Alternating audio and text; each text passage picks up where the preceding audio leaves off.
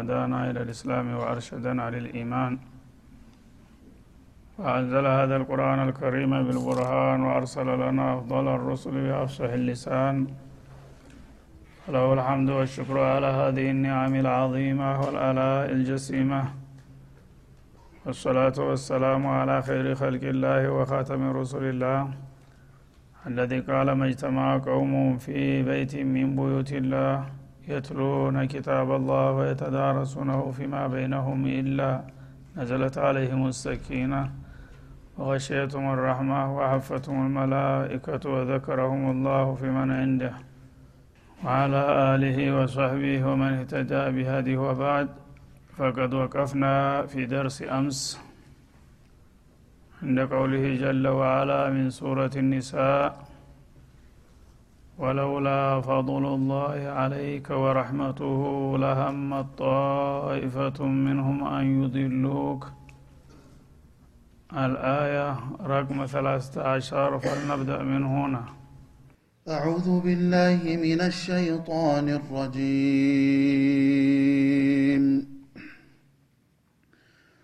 ولولا فضل الله عليك ورحمته لهم طائفة منهم أن يضلوك وما يضلون إلا أنفسهم وما يضرونك من شيء وأنزل الله عليك الكتاب والحكمة وعلمك ما لم تكن تعلم وكان فضل الله عليك عظيما.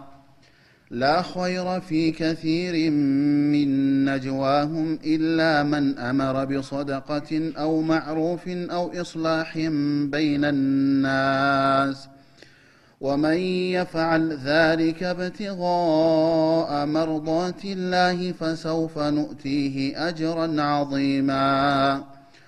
ومن يشاقق الرسول من بعد ما تبين له الهدى ويتبع ويتبع غير سبيل المؤمنين نوله ما تولى ونصله جهنم وساءت مصيرا.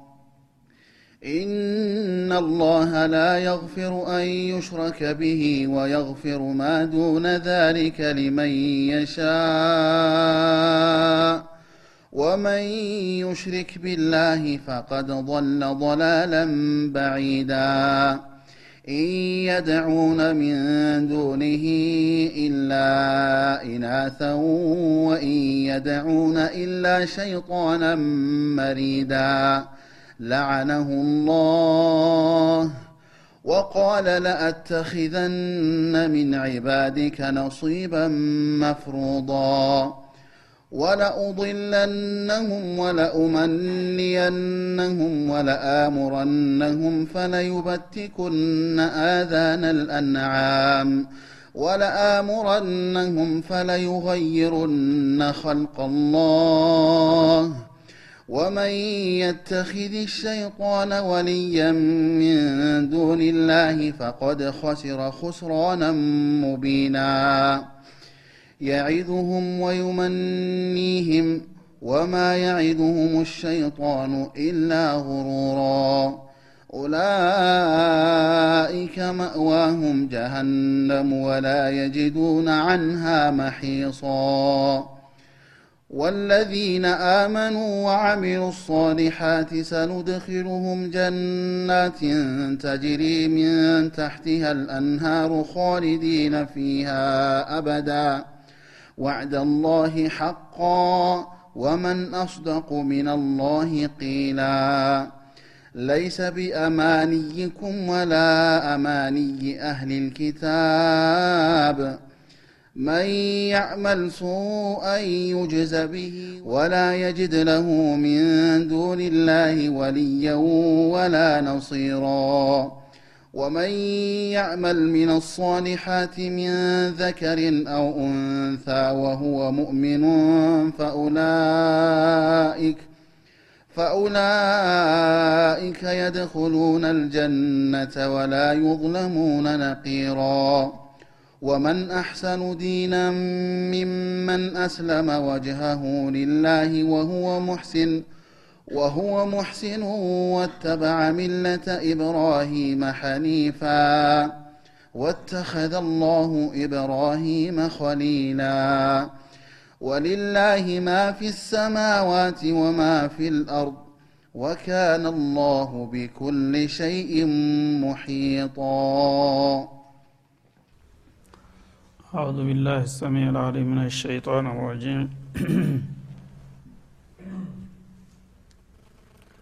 يقول الله سبحانه وتعالى ممتنا على نبيه ورسوله صلوات الله وسلامه عليه. ولولا فضل الله عليك ورحمته لهمت طائفة منهم أن يضلوك. ትናንትና የዛ የጧዕማ እብኑ ኡበይርቅ የተባለ ሙናፊቅ በሰራው ደባ ምን አይነት ችግር እንደፈጠረ እየገለጥን እያለን ጊዜው አልቆ ነበረ። ማጠቃለያው ሳይል የቆም ነው የዛ ቀጣይ ነው። እና ሰውየው ሙስሊም ነኝ ተብየው ሰውዬ ተጎረቤቱ ስቃ ሰረቀ። ኋላ በተጠርጣሪነት ሲከሰስ አላየሁም ብሎ ተከራከረ አላህ ግን ስብሓናሁ ወተላ ባላሰበው መንገድ ሲፈضኸው ያቺ ወሰዳት ቀረጭት አንተን ዶቄት ርጋፊ ስለነበረባት እሷ እየተነነች ሄዳ ገባችበት ቤት ጠቆመች። በዛ መሰረት እቃው እጅ ተፍንጅ ተያዘ። የተያዘበት ሰውዬ በአደራ አስቀምጥ ተብሎ ነው የሁዲ ነው የሁዲው እንዴት ነው ከየት አመጣኸው ሲባል ያ የመጀመሪያው ተጠርጣሪ የሆነው ሰውዬ አደራ እንዳኖረበት ተናገረ ማለት ነው። ያኔ ሰውየውን ሲጠይቁት አሁንም በዛው በሸፍጡ ገፍቶበት ከተጋለጠም በኋላ ማመንና መጸጸት ሲገባው እኔ አላደረኩም የሁዲው ራሱ ሰርቆ በእኔ ሊያላክክ ነው የሞከረው በማለት እሱና ቤተሰቦቹ ነቢዩ ጋር ሊከራከሩ መጡ ማለት ነው አለ ሰላቱ ወሰላም። እና አላህ ስብሓነ ወተላ አዳላ በማንም ሰው ላይ እንዳይዛባ ይፈልጋል። የሁዲ እንግዲህ ንጹህ ነው በዚህ ጉዳይ። የሁዲ ይሁን እንጂ ሌባ አይደለም። እንዲያውም የጎረቤቱን ሀቅ ለመጠበቅ ተባባሪ ሆኖ የራሱ ንብረት ነው ብሎ ነው እንጂ የተቀበለው። የሌባ እቃ መሆኑን ቢያውቅም አይቀበለውም ነበር ማለት ነው ግን አላህ አሊሙ ልይብ ወሻሃዳ የሆነ ጌታ ነውና ይሄኛው ስሙ ሙስሊም ነው ያኛው የሁዲ ነው። ምንም አይደለም በጥላት ላይ ብሎ ዝም አላለውም ማለት ነው። እውነቱ ተፍረጥርጦ መውጣት አለበት አለና የማጋለጡን ስራ ቀጠለበት። ኋላ ጥብቀው ሲይዙት የሰውዬ ያው እሱ እንደሰረቀ አመነ ማለት ነው። በአመነ ጊዜ ያው በፍርዱ የሸርዑ መሰረት አሳሪቆ ወሳሪቀቱ ፈቅጦ አይዲያሁማ ተብሏልና በቃ ሰውዬ መቆረጥ አለበት የሚል ውሳኔ እንደተቀረበለት ገባው። ያኔ ቶሎ እግሬ አውጪ ብሎ ኮብልሎ ወደ መካ ሄደ ማለት ነው። ተነጭራሹ ያው ተጥላት ጋር ሄዶ ተቀላቀለ ሙስሊም ነኝ የሚለው ሰውዬ ማለት ነው። እዛ ሄዶ ሙሐመድ ያው ያላበሳዬ ያው የሁዲ በሰራ ወንጀል እኔ ሊቆርጠኝ እንደዚሁ አምልጨ መጣሁ ሲላቸው እዛ ያሉ ጥላቶች ደግሞ ይኸው ነው እኮ የእሱ ነገር። ሰው ሀገር ሄዶም ደግሞ ነዋሪዎቹን እንደ ይጨፈጭፋል እያሉ ስም ማጥላላቱን ጀመሩ። በዛ ሁኔታ ዘመዶቹና ቤተሰቦቹም ጭምር እንደ እሱ ጋር አብረው እሱ አልነካም ንጹህ ሰው ነው ይሄ የሁዲው ሰውዬ አውቆ ነው የለጠፈበት እንጂ ሌባው የሁዲ ነው ብለው ነቢዩን አለ ሰላቱ ወሰላም ሊያሳምኗቸው ሞከሩ ጫና ሳደሩባቸው ማለት ነው። ያነ አላህ ስብሓናሁ ወተላ ወለውላ ፈضሉላህ አለይክ ወረሕመቱሁ አላ የአላህ ትሩፋትና ርኅራሄው በአንተ ላይ ባይሆን ኑሮ አላቸው ለነቢዩ። ለሀመት ጣኢፈቱ ሚንሁም የዚህ የሙናፊቅ ወገን የሆኑት ሰዎች አስበው ነበረ ወስነው ነበር። አንዩድሉከ ከፍትህ ሚዛን ሊያንሸራትቱህ። እነሱ በስመ እስላም ራሳቸውንና ሌባቸውን ህጋዊ አድርገው ሌላውን የሁዲ ያላበሳው እንዲቆረጥ በመገፋፋት አንተን ጭምር ስተት ላይ ሊጥሉህ ነበረ የተረባረቡት። ደግነቱ ጥሩ ጠባቂ ስላለህ እኔ አዳንኩህ እንጂ አንተ ራስህ ወንጀለኛውን ለቀህ ንጹሐኖችን እንዲትቀጣ እየተደረክ ነበረ አላቸው ማለት ነው ወማ ዩድሉነ ኢላ አንፉሰሁም።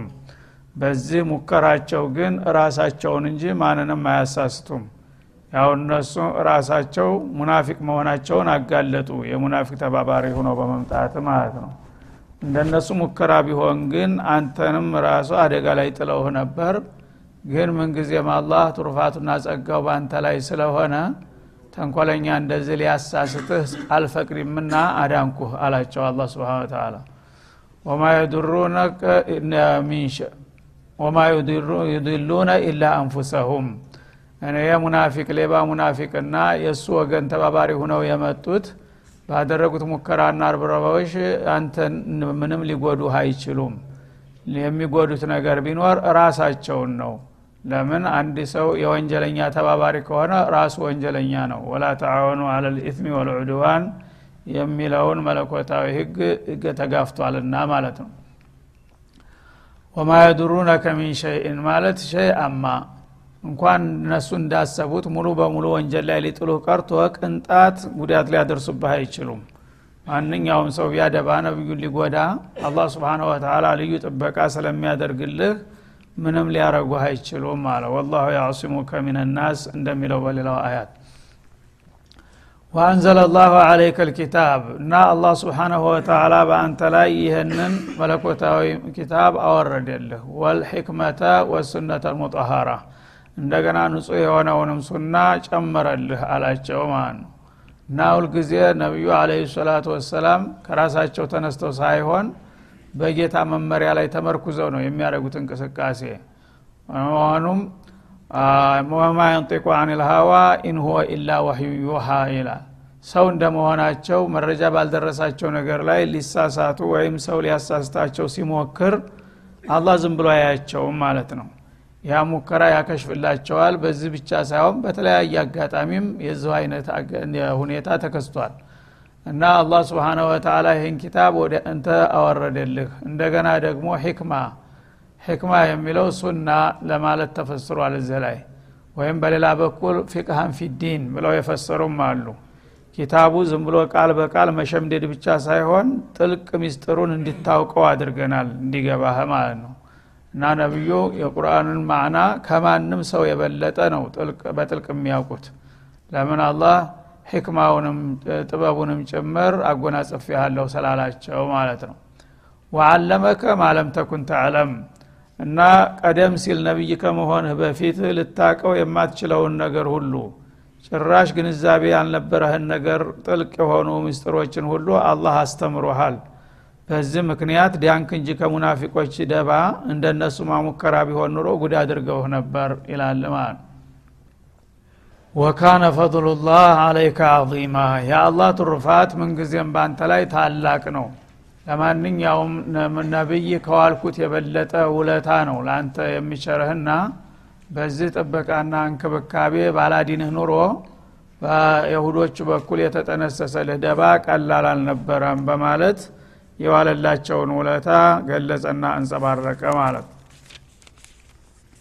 በዛ መልክ ያው ሌባውም ወደ መካ ኮብሎ ሄዶ እዛ እንደገና ሲውል ሲያድርና የሚል ሰው የሚቀምሰው ሲያጣ ያችኑ ሙያውን ለመቀጠል የአንድ ሀብታም ቤት ሰርስሮ ለመግባት ሲሞክር በሌሊት የአሮጌ ግንብ ተደርምሶ በላዩ ላይ ያው ተናደበት ሙቶ ተገኘ በዛ መልክ አላህ ስብሓነ ወተላ እስከ መጨረሻው ድረስ ደባውን አከሰመው ማለት ነው።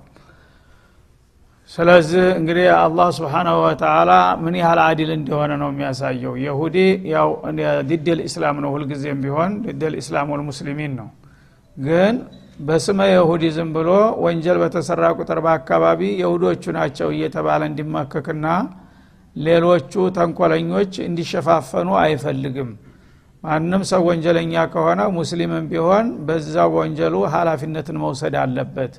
የሁዲም ቢሆን ደግሞ የሁዲ ይሁን እንጂ ባልሰራው ወንጀል መወቀስና መከሰስ አይገባውም። ወለው አላ አንፉሲኩም አው ልዋሊደይን እንደሚለው በሌላው ቦታ ፍትህን በማንም በምንም ላይ ማዛባት አይፈቀድም በኢስላም። በራስህ ላይ እንኳ ቢሆን ሰው ገለህ ለምሳሌ ማንም ሰው ሳያይህ ኋላ ብትከሰስና ተጠርጣሪ ሁነህ ብትቀርብ ይህን ሰው ገለሃል ወይ ብሎ ብትጠየቅ አዎን ገድል ያለሁኝ ማለት ግዴታ ነው። ለምን ፍትህን ለማስከበር ሲባል ማለት ነው። ልጅህም አድርጎት ከሆነ አባትህም ወንድምህም አድርጎ ከሆነ ምንም ርኅራኄ ልታደረግላቸው አይገባም። አዎን አይቻለሁ ብለህ ልትመሰክር ይገባል ነው የሚለው። ሰው ከራሱ የበለጠ የሚወደው ነገር የለም። በራሱ ላይ አንድ ነገር እንኳ ቢመጣበት ሞት የሚያስከትልም ቢሆን የሀላፊነትን መውሰድ መቻል አለበት እንጂ በፍትህ ላይ መወሳለት በእስላም ቦታ የለውም። አዳላ ከሌለ እስላም የለምና ማለት ነው። ላ ኸይረ ፊ ከቲር ምን ነጅዋሁም። ከዛ በመቀጠል ደግሞ ስለ ተለያዩ ማህበራዊ ጉዳዮች አሁንም ይዳስሳል። ላ ኸይረ ፊ ከቲር ምን ነጅዋሁም። ሰዎች በምስጥር ከሚወያዩባቸው ጉዳዮች በብዙ ጉዳዮች ኸይር ነገር የለም ጥሩ ነገር ያለባቸው የውይይት አጀንዳዎች የተወሰኑ ናቸው። አብዛኛዎቹ ሰዎች የሚሻቁሉና የሚወዛገቡባቸው ነገሮች ኸይር የላቸውም። ወይ ወንጀል ነክ ይሆናሉ ወይም ደግሞ ቢያንስ ማላ ያኒ አላስፈላጊ ነገር ይሆናሉ እንጂ ኸይር ያለባቸው የምስጥር አጀንዳዎች የተወሰኑት ናቸው ይላል ማለት ነው። ስለዚህ ሰዎች ከቁም ነገር ይልቁንስ በማያስፈልግና እንዲሁም በወንጀል ነገር ነው ብዙ ጊዜ ሲከራከሩ የሚገኙ ሲወያዩ የሚታዩት ማለት ነው። ኢላ መን አመራ ቢሶደቃ ኢላ ነጅዋ መን አመራ እንደማለት ነው።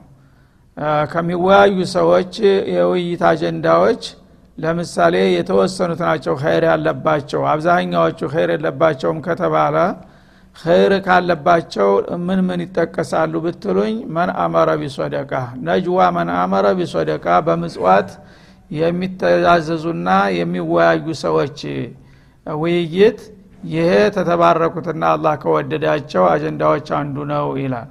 ሰዎች እንግዲህ ባለጸጋዎች በሚኖሩ ጊዜ በአንድ አካባቢ በዛው ሰፈር አካባቢ ደግሞ ሚስኪኖችና ችግረኞች መኖራቸው አይቀርም። የፈለገ የበለጸጋ ሀገር ቢባል ድሀ አይጠፋም የትም ቦታ ስለዚህ እነዚህ ባለጸጋዎች እየበሉ እየጠጡ እየለበሱ እያጌጡ በቅንጦ ይኖራሉ። በአካባቢያቸው ደግሞ የዕለት ጉርሳቸው ያረረባቸው ምስኪኖች አሉ። ያነ የሀገር ሽማግሎች እኛ ይኸው እንደዚህ እየኖርን ነው። ልጆቻችን ቤተሰቦቻችን ተደስተው አጊጠው እየኖሩ ነው ያሉት። በአካባቢያችን ደግሞ ጎስቃሎች አሉ ድሆች አሉ። እነዚህን በምን እንርዳቸው ብሎ የሚወያዥ አጀንዳ ተመጣ። ይሄ ነው አላህን የሚያስደስት ማለት ነው እኛ ተበላን ሌላው አፈር ይብላ የሚል ከሆነ ፋይዳ የለውም ማለት ነው። ግን ጨካኝ መሆን የለበትም። የሰው ልጅ ራስ ወዳድ መሆን የለበትም። በተለይ ሙስሊም المسلم للمسلم كجسد واحد ተብሏልና አንተ በልተ ጠግበ ብስና እያገሳህ ሌላው ደግሞ አንጀቱ ታጥፎ እንቅልፍ አጥቶ ሲገላበጥ ማደር የለበትም ማለት ነው። ያንተ ልጆች የፈለገውን የተለያየ አስደሳች ምግብ እየተቋደሱ ሌላው ደግሞ ቆሎ ሊያርበት አይገባም። ስለዚህ ሀቅ አለብን በጎረቤቶቻችን በአካባቢያችን ባሉ ችግረኞች ላይ ምን አይነት መሽሩዕ እንፍጠርና እነሱን እንርዳቸው በሚል አጀንዳ የሚወያዩት አሉ። እነዚህ ሰዎች የተባረኩ ሰዎች ናቸው። ስራቸውም አላህን ያስደስታል ማለት ነው። ሰዎች ግን ብዙ ጊዜ እንደዛ ሀብታም ባለጸጋ በሚሆኑበት ጊዜ እንዳውም ጭራሽ ሌላውን እየረሱ በጥጋብ እየተወጠሩ ሌላውን እንዴት እናጥፋው? ድሆች ጎስቋለች ተሰፈራችን እንዴት ይጥፉ? ብሎ የሚወያዩ ነው የምታገኘው ማለት ነው። ሰፈራችን እናቆሸሸው ይሄ ራቂ የሆነ ዘመናዊ የሆነ ሰፈር ሁኖ እያለ እንዲህ አይነት ደሳሳ ቤት አለ እንደ ጭቃ ቤት አለ ሻዕቢ ቤት መጥፋት አለበት ከዚህ አካባቢ ብለው የሚወያዩ ታገኛለህ ማለት ነው። በፈለገው መንገድ ይሆን ያው ባለስልጣኑ ጋር ተመሳጥረው ያንን መንጥረው ማስወገድና ማጥፋት የሚያስቡት ብዙ ናቸው። ላ እነዚህ ሰዎች አላህ ሰጥቶናል እኛ ወገኖቻችን ናቸው እነሱንም እናሻሽላቸው መሽሩዕ እንዘርጋላቸው ቤትን በተሻለ መልኩ እንስራላቸው የሚል ቢገኝ ግን እሱ አላህ የወደደውና የባረከው አጀንዳ ነውና የዚህ አይነቱን እንጂ ተዚህ ባሻገር ያሉትን እኔ በደስታ ላያቸውም ሲል ያስጠነቅቃል ማለት ነው እና አሁን የያዝነው መውዱዓችን የምንወያየ ያለ ነው ስለ ነጅዋ ነው። ነጅዋ ማለት በተወሰኑ በሁለት ሰዎች ወይም በተለያዩ ቡድኖች መካከል የሚከድ የሚካሄድ ምስጢራዊ አጀንዳ ማለት ነው። ረጋ ብሎ የሚወያዩበት ነገር። አንድ ማህበራዊ ጉዳይ ወይም ኢኮኖሚያዊ ጉዳይ በአካባቢ የሚያሳስብ ነገር ሲኖር የሀገር ሽማግሌዎች ይጠራሩና በዚህ አካባቢ ያለው ሁኔታ ይሄ ጉዳይ በተመለከተ ኑ ቶሎ እንወያይ ይባላል ይሄ ነጅዋ ይባላል ማለት ነው። ስለዚህ ነጅዋ ከሚደረግባቸው ማለት ምስጢራዊ ውይይት የረካ የሆነ የሰከነ ውይይት የሚደረግባቸው ብዙ ግጭትና ፍጭት የሌለበት ማለት ነው። የሚደረግባቸው ከሆኑት አጀንዳዎች አብዛኛዎቹ አጀንዳዎች ኸይር የላቸውም። ምክንያቱም ሰዎች የግል ስሜታቸውንና ፍላጎታቸውን ለማራመድ ወይም ደግሞ የሌሎቹን መብት ለመጫን ስለሚጠቀሙባቸው አብዛኛዎቹ የውይይት የምስጢር ውይይቶች በእኔ ዘንዳ ኸይር የላቸውም። ጥቂቶቹ ሲቀሩ ይላል። ከጥቂቶቹ አንደኛ በሶደቃ ላይ የሚያነጣጥረው ውይይት ነው።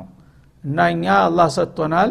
ሹክር ደግሞ ማድረግ አለብን። በአካባቢ ላሉ ምስኪኖችና ጎስቋሎች እንዴት እንመጽውታቸውና እንርዳቸው? እንዳውም ለዘለቄታው እንዴት እናቋቁማቸው ብለው የሚወያዩ ካሉ የእነዚህ ሰዎች ውይይት አላህ የባረከው ነው ማለት ነው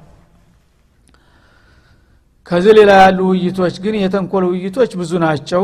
እንግዲህ አንድ ሁለት ተብሎ የሚቆጠር አይደለም። አሁን የሚወደዱትን ነው አላህ እየጠቀሰልን ያለው ማለት ነው። አው ማዕሩፍ ወይም ደግሞ ማዕሩፍን የሚያራምዱና የሚያስተናግዱ ውይይቶች ከሆኑም እነሱም በአላህ ዘንድ ተቀባይነት አላቸው። ማለት ምንድን ነው እስላማዊ ባህል እንዴት ይስፋፋ? እስላማዊ ስነ መግባር እንዴት ይጎልብት? የሚል ዲናቸውን ህልውናቸውን የሙስሊሞችን መልካም ስነ መግባር ለማንጸባረቅ የሚረዱ ነገሮች። ዙልም ከአካባቢ እንዴት ይጥፋ ኸይር ነገር እንዴት ይስፋፋና ይንሰራፋ እያሉ የሚወያዩ ከሆነ ይሄ አላህ የሚወደው አጀንዳ ላይ ነው የሚወያዩት ማለት ነው። አው ኢስላህም በይነ ናስ ወይም ደግሞ በሰዎች መካከል የተጋጩ ሰዎች ካሉ በማስታረቅ ሚና ላይ የሚንቀሳቀሱ ነገልና ነገሌ ተጋጭተዋልና ኑቶሎ እናስታርቃቸው ብለው ይህን አጀንዳ ይዘው የሚንቀሳቀሱ ካሉ የተጋጩን ሰዎች ለማስታረቅ ይህም አላህ የወደደውና የባረከው የሆነ አጀንዳ ነው ማለት ነው። ወመን የፈአል ዛሊከ አሁን እነዚህ የተጠቀሱትን የተወሰኑ አላህ የሚወዳቸውን የኸይር አጀንዳዎች የሚያከናውንና የሚያስተናግድ ሰው እብትቃ መርዳትላህ የአላህን ውዴታ ሽቶ እነዚህን ነገሮች መሰረት አድርጌ የአካባቢን ሰዎች በማስተባበርና በማወያየት እልባት መስጠት አለብኝ ብሎ በዚህ በቅን ልቦና የሚሳተፉ ሰዎች በእነዚህ አጀንዳዎች ላይ ያውም ደግሞ ለጉራ ለዝና ወይም ለግል ጥቅምና ስም ሳይሆን የአላህን ውዴታ አገኛለሁኝ ይህን ነገር በማድረግ በሚል ስሜት ላይ የሚንቀሳቀሱ ሰዎች ካሉ ፈሰፈኑትህ አጅረን አዚማ ለእንዲህ አይነቶቹ የመልካም ስራ አራማጆች ታላቅ የሆነን ምንዳ እንደምንሰጥ ነው ይላል አላ ስብን ወተላ ስለዚህ ላኸይረ ፊ ከቲርን የሚለውን አንዳንዶቹ ያለ አግባብ ዝም ብለው የሚፈስሩ አሉ። በተለምዶም ላኸይረ ፊ ከቲርን ብሏል ያል ብዙ ነገር ኸይር የለውም ለማለት ይህንን አያት ብዙ ጊዜ የሚጠቅሱ ሰዎች ታገኛለህ። ስተት ነው ይሄ። ብዙ ነገር ኸይር ያለው ከሆነ ብዙም ቢሆን ኸይር ነው። እንዲያውም ኸይር በዛ የበለጠ ማለት ነው እና ብዙ ነገር ኸይር የለውም ለማለት ይህንን አያት እንደ ማስረጃ መጥቀስ ከጧእ ነው። እንግዳውሳ ቀይዶታል አላ ሚነጅዋሁም እያለ ነው። ሰዎች ከሚወያዩባቸው ብዙ አጀንዳዎች የተወሰኑት አጀንዳ ናቸው አላህ በሚወደው መልክ የሚራመዱት። ብዙዎቹ ግን ኸይር የሌላቸው የተንኮለኞች አጀንዳ ናቸው በማለት አጀንዳው በውይይት ላይ ብቻ ነው የታጠረው። እና ሰዎች ከሚወያዩባቸው አጀንዳዎች ብዙዎቹ አጀንዳዎች ከአላህ ፍቃድ ውጭ ናቸው የራቁ ናቸው። የተወሰኑት ግን አላህ በወደደው ላይ ናቸውና በነዛ አላህ በወደዳቸውና በባረካቸው አጀንዳዎች ዙሪያ ተወያዩ ለማለት እንጂ ከአጀንዳ ውጭ ሂዶ ሰው ብዙ ሁኖም ካየ ላኸይረ ፊ ከሲርን ይልሃል። ብዙ ሰው ስላየ ማለት ነው። ገንዘብን በዝቶ ካየ ላኸይረ ፊ ከሲርን ይልሃል። መኪናም በዝቶ ታየ ላኸይረ ፊ ከሲርን ይሄ የአጉራ ዘልሎች አካሄር ነው ማለት ነው። ኸይር ነገር አይጠላም። በበዛ ቁጥር የበለጠ ይወደዳል እንጂ ኸይርን አላህ እኮ ላኸይረ ፊ ከቲሪን ብሏል። በቁንጥል ማለት ነው። ላኸይረ ፊ ከቲሪን በምንዲን ላይ? ሚነጅዋሁም መጨመር አለበት። ሰዎች ከሚወያዩባቸው በርካታ አጀንዳዎች መካከል በብዙዎቹ አጀንዳዎች ኸይር የላቸውም። የተወሰኑት ግን አላቸው ለማለት ነው የመጣው ማለት ነው። ስለዚህ ቁርአንን ወይም ሀዲስን በቁንጥል መውሰድ ስህተት ላይ ይጥላል። ራስ ተሳስተ ሌሎችንም ታሳስታለህ فويل للمصلين እንዳለው ማለት ነው። فويل للمصلين በቁንጥል ከወሰድከው ለሰጋጆች ወዮላቸው ነው። የሚሰግድ ሰው ሁሉ ወዮለት ማለት ነው። ስለዚህ የማይሰግድ ይሻላል ማለት ነው። አይደል? እና ተዛ ቀጥሎ ያለው ግን ሲመጣ ምን ይሆናል? للمصلين الذين هم عن صلاتهم ساهون መስገዳቸው ሳይሆን ዛቻ ያመጣባቸው ሶላታቸውን ያዝለቀቅ የሚያደርጉ እና ዋልጌዎች ጠንክረውና ተግተው የማይሰግዱ ሰጋጅ ተብዬዎች ወዮላቸው ነው አላህ ያለው። ሰዎች ግን የሰገደ ሰው ወዮለት ለማለት ይጠቀምበታል። አንዱ ሙጅሪም ለምን አሰግድም ሲለው ለምን ብዬ ሰግዳለሁ ወይሉል ሙሰሊን ነው እኮ ያለው እንጂ ሊገይር ሙሰሊን አላለም ማለት ሰጋጆች ወላቸው ወዮላቸው እያለ እኔ ወይል ውስጥ ገባለሁ እንደ ለምን ብዬ ይህ እንግዲህ ከሊመተል ኩፍር ነው ማለት በአላህ ቁርአን መጫወት። ስለዚህ አሁንም ላኸይረ ፊ ከቲርን የሚለውን በተለምዶ ሰዎች ብዙ ነገር ኸይር የለውም ለማለት ስለሚጠቅሱት ይህን እንድናውቅና እንድናስጠነቅቅ ያስፈልጋል ሚን ነጅዋሁም የሚለው ቀይድ አብሮ መያዝ አለበት ማለት ነው هذا وصلى الله وسلم على النبي وإلى لقاء يترفون بمكتل وإن شاء الله